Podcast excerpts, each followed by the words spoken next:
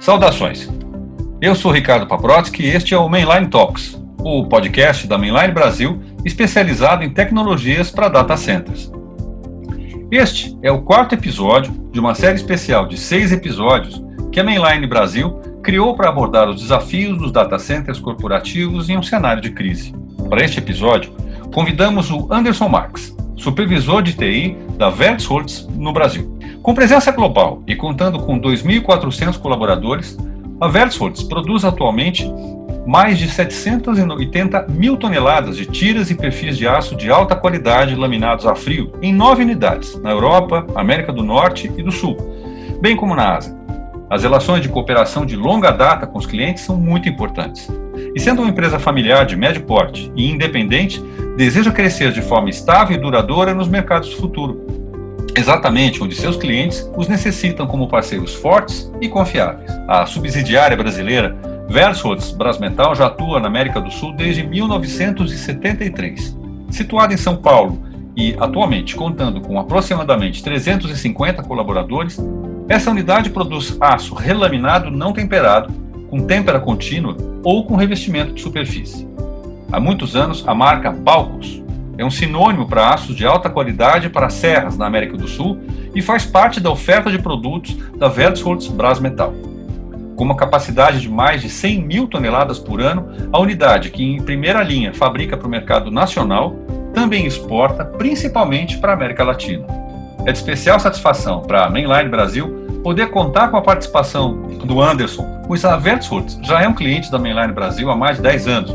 E durante esse tempo de relacionamento, a equipe da Mainline pôde entender melhor a complexidade e a criticidade da operação dos data centers. Uma missão que certamente coloca desafios diários para uma empresa com o dinamismo da Vertsolds, e neste Mainline Talks abordaremos alguns desses desafios sob a luz de um cenário de crise. Anderson, muito obrigado por aceitar o convite para participar desse bate-papo. Ok, Ricardo, boa tarde, eu que agradeço.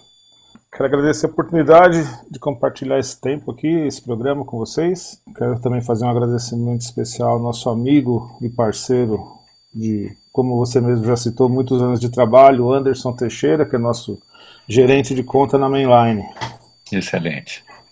Muito bom. Grande Anderson. Meu xará. Excelente, querido. Muito obrigado. A gente só agradece por esse tempo de parceria e, e o Anderson certamente tem aí uma gratidão por, por, por ter o trabalho reconhecido é, junto a vocês. A gente só tem a agradecer.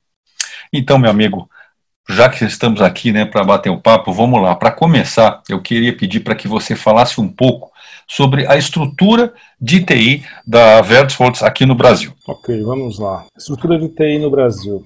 A Vertholtz Brasmetal, uh, embora a gente tenha uma ligação muito estreita né, com a nossa matriz em Hagen, na Alemanha, nós temos, nós podemos dizer que temos aqui no Brasil uma independência total tanto na estrutura quanto na operação de TI. Nós somos uma, uma equipe relativamente pequena aqui no Brasil, mas conseguimos fazer grandes coisas com o apoio de bons parceiros. Hoje, hoje nós temos o privilégio, posso dizer o privilégio, né, que nosso CEO, o Andreas Heil, e também o nosso CFO, que por sinal é nosso diretor de TI também, o senhor André Guapo, são pessoas que têm um olhar para o futuro, que entende entendem, eles incentivam e apoiam, apoiam toda a evolução da tecnologia na empresa.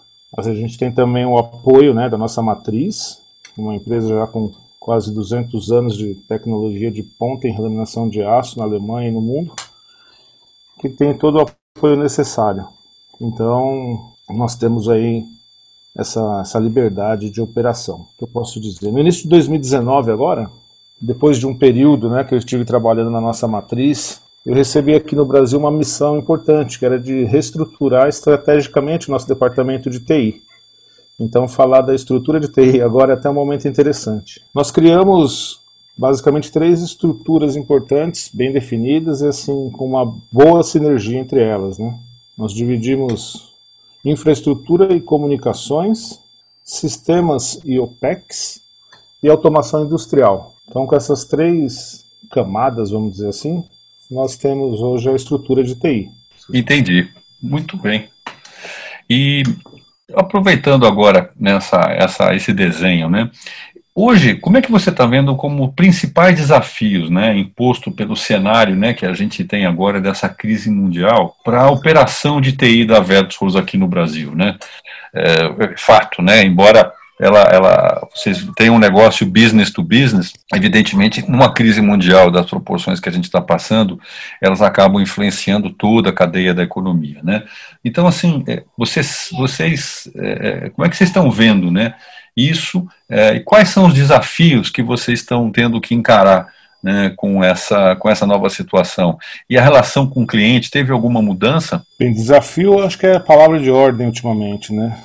Desafio, nós somos desafiados, posso dizer que quase que diariamente. Nós tivemos uma demanda muito grande, claro, né, e muito rápida, né, para soluções com nossos colaboradores, que no caso são nossos principais clientes, né, falando da área de TI, para que eles pudessem trabalhar de suas casas, como creio que tem acontecido também não só conosco, né, mas com a maioria das empresas. Mas para trabalhar em casa envolve uma série de fatores, né, ergonomia, envolve tecnologia, envolve muita coisa. E a nossa preocupação foi com que o colaborador tivesse de casa, ou de onde ele estivesse, né, uma experiência de trabalho muito próxima ao ambiente de trabalho que ele tem na empresa. Então, nós trabalhamos bastante nesse sentido. Nós já tínhamos, de certa forma, ou melhor, de uma forma limitada, a possibilidade de acesso remoto mas era objetivando uma viagem, um contato de um representante ou alguma coisa do gênero. Mas, eh, como eu te falei da, da nossa desse trabalho que a gente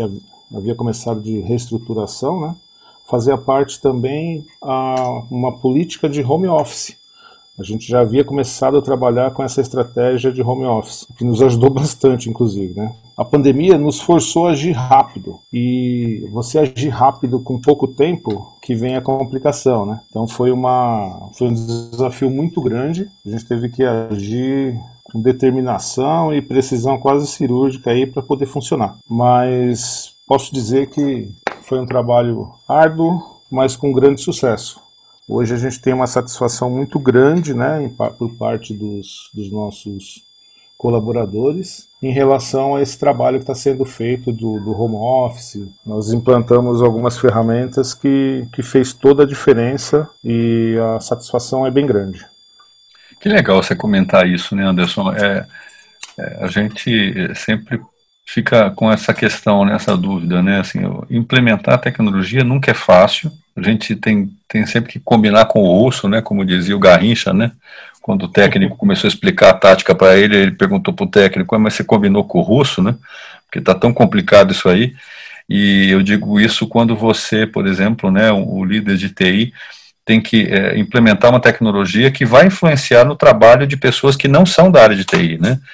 E Exatamente. aquela preocupação de você dar o suporte para eles, né? Não deve ter sido fácil num tempo tão curto, né? Não, não foi fácil não, mas foi, foi eu diria até que surpreendente, né? Porque mesmo a nossa, embora a gente tenha muita experiência com os usuários, né? Eu trabalho lá há bastante tempo, conheço bem os usuários, mas essa pandemia ela ensinou muito, né? Não só pessoa, não só profissionalmente, as pessoas em casa, todo mundo evoluiu e, e a tecnologia veio veio de encontro com isso, né?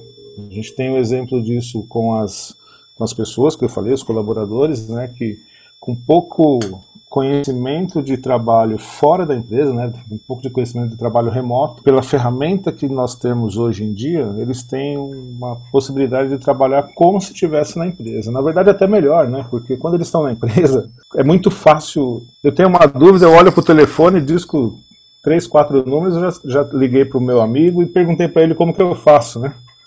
E estando em casa, as pessoas agora se dispõem a procurar, a resolver e resolvem os problemas. Então, a gente, eu diria que até a qualidade dos, dos usuários tem melhorado muito com, com essa ferramenta, com essa tecnologia. Acabou gerando uma certa emancipação, né? Exatamente essa palavra, emancipação. Eu tenho um exemplo também de emancipação muito boa do meu próprio filho, né? Que ele está tendo aulas online a gente passou por uma mudança grande e essa foi uma delas. E ele encarou e vai super bem. Que legal. E eu vejo, né, eu me espelho muito no que acontece com ele e com o que acontece também com, com os colaboradores. Essa, essa emancipação, esse amadurecimento. Que legal. Que idade tem seu filho, Anderson? Em 12 anos. Puxa vida, é um, é um, já tem suficiente de, de conteúdo né, no, no estudo, na escola, que exige né, essa suficiência, né? Exatamente. Que bacana, querido. Você acabou comentando um pouco, né, adiantando um, um pouco do que eu ia te perguntar, de como é que vocês estão é, lidando com esses desafios, né? Aí eu aproveito para te, te perguntar, por exemplo, nesse caso, né, que foi uma boa surpresa, né, que você comentou que os usuários, né, é, de TI na companhia é, foram de fato aliados de vocês aí e, e acabaram tendo essa, essa emancipação, né, nesse processo. E aí você entende, por exemplo, que é, isso ajudou é, a acelerar algum projeto é, específico? Dizer, é, essa situação, essa crise, ela também gerou oportunidade para outras coisas? Ou ela acabou parando mais coisas em TI? Não, não, não. Pelo contrário, ela ajudou bastante. Agora, não só por parte dos usuários, né, eu preciso citar aqui que a diretoria da Veltsos, nessa situação da crise, né, agiu muito rápido e de forma eficiente e interessante assim em conjunto né com todo o corpo de, de gerente da empresa. Foi criado um comitê de crise muito rápido envolvendo toda a parte de TI também que é essencial nesse momento. E aí vi, viabilizou né a continuidade da operação da empresa. É, foi bastante importante esse apoio para poder o sucesso ser garantido. Né? Nós tivemos, eu preciso citar também uma coisa interessante, nós tínhamos a ideia anterior, a gente havia começado a trabalhar, estudar e pesquisar sobre o VDI e que foi o, o ponto-chave aí para a gente, né? Então nosso trabalho, nossa equipe de infraestrutura trabalhou muito rápido nesse sentido aí. Então a, o, a crise na verdade alavancou isso, né? A gente já havia começado de forma vamos dizer assim, programado, um pouco devagar e tudo, mas aí acelerou muito, a gente precisou acelerar, a crise fez com que a gente acelerasse esse processo e foi o foi o empurrão, o pontapé inicial que a gente precisava para fazer acontecer. Quer dizer, o VDI estava na agenda, mas ele passou a ser uma prioridade nesse contexto, né? Exatamente. E até porque tinham pessoas assim que ficavam meio reticentes, né? Porque a gente teve que fazer uma, uma quebra de paradigma muito grande, né? Com toda essa questão do, da pandemia, não só a Brasmetal, eu imagino que muitas empresas né, estão passando por isso. Por exemplo, a, a questão da comunicação remota. A comunicação remota é uma coisa que a gente, em algum tempo atrás, aí você falava e muitas pessoas tinham até medo, né? Então nós tivemos que ser disruptivo, não somente é, quebrar alguns paradigmas, mas jogar alguns paradigmas para bem longe, né?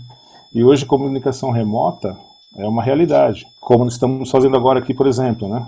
Exatamente. Nós, é, nós usamos na Brasmetal foi foi implementada a ferramenta do Microsoft Teams, que é a ferramenta que foi escolhida para todo o grupo, inclusive, e hoje é uma realidade, funciona perfeitamente, uma aderência sensacional em todos os níveis da empresa, né?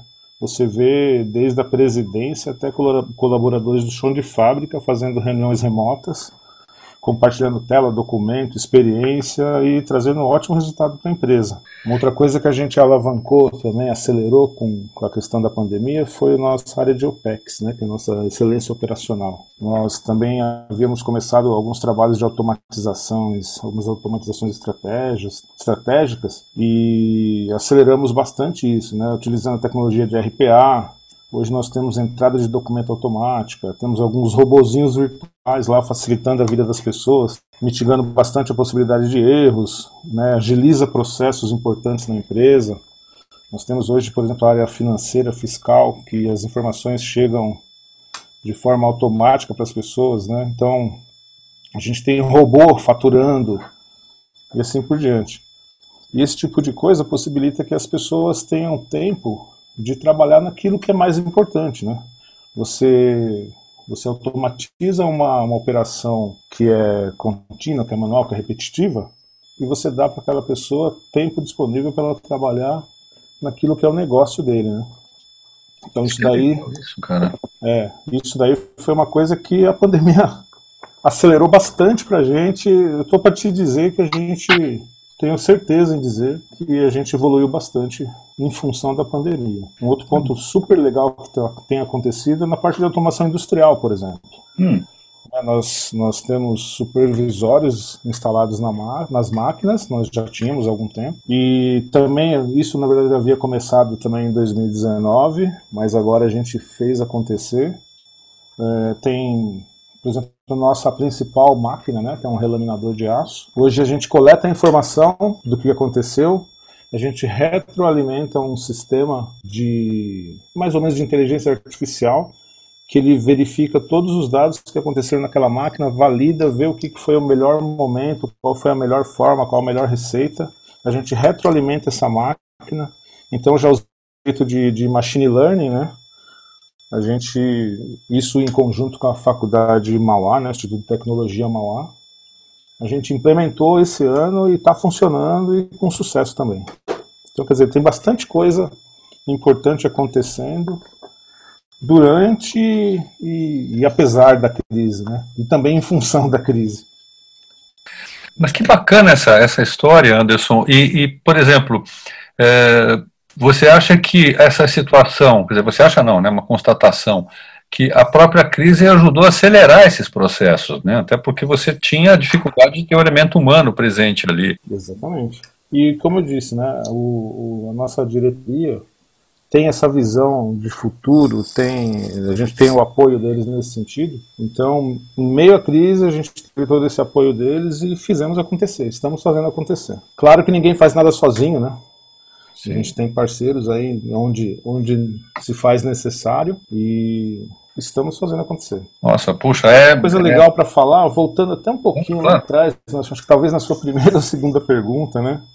da, da, parte de infra lá, eu acabei esquecendo de citar, mas é, a gente trabalha com. Nós temos basicamente dois data centers né, separados fisicamente e que com isso a gente pode, a gente procura garantir a continuidade do negócio, né? Então, tudo que é feito de um lado daquilo que é o core da empresa, né, daquilo que a gente chamou de missão crítica, é replicado no outro, no outro data center. E então, num momento aí de Deus nos livre uma, um incêndio, por exemplo, vai, que aconteça um crash total de um lado, nós temos toda toda essa estrutura do outro lado preparada para entrar no ar novamente e isso com os nossos principais servidores, né, todos os IBM dos dois lados, mas que nós temos essa estrutura que até nosso, nosso amigo Anderson ajudou a, a desenhar, a, a, mostrar qual era o melhor, melhor equipamento para cada um dos nossos cenários. E hoje a gente tem tudo isso daí funcionando, já fizemos os devidos testes e funciona. Graças a Deus nunca precisamos. Que bom, querido. Mas está tá tudo, tudo prontinho e funcionando. Que bom. Né? Um, um desenho desse com, com é, é preservação de investimento, né? Um desenho para garantir essa disponibilidade, né? Sem dúvida. Só uma gestão madura para ter uma visão clara como essa, né? E em nome do Anderson aqui da Mainline, agradeço a, a, menção. Que bom. A gente fica contente de, de, de saber aí que, que há essa. A gente pode é, colaborar, né? Com vocês na, na, na execução desses desenhos, né? Eu até aproveito aqui, querido, é, já nessa, nessa, nessa deixa aí, né, para terminar, tendo com base aí, né, esse, o dinamismo e a criticidade da operação, né, que você tem que, tem que tocar, que teu, você, teu time todo, tem que tocar na Vertisolts aqui no Brasil.